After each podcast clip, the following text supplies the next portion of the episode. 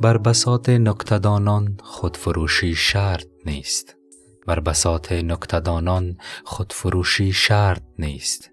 یا سخن دانستگو ای مرد عاقل یا خموش. در برابر بزرگان علم و پیران دانش و معرفت واجب است که ادب و فروتنی داشته باشیم. در محضر آنان شاگردوار بنشینیم و حرمت و عزتیشان را مراعات کنیم. ادب مقام استادان و بزرگان حکم می کند که آدمی هر قدر هم که خود عالم و فریخته باشد در برابر ایشان اظهار فضل و دانش نکند و تنها وقت سخن بگوید که لازم است و به او اجازت و رخصتی داده شده. و در غیر این صورت بهتر است که خموشی پیشه کند. و سلام.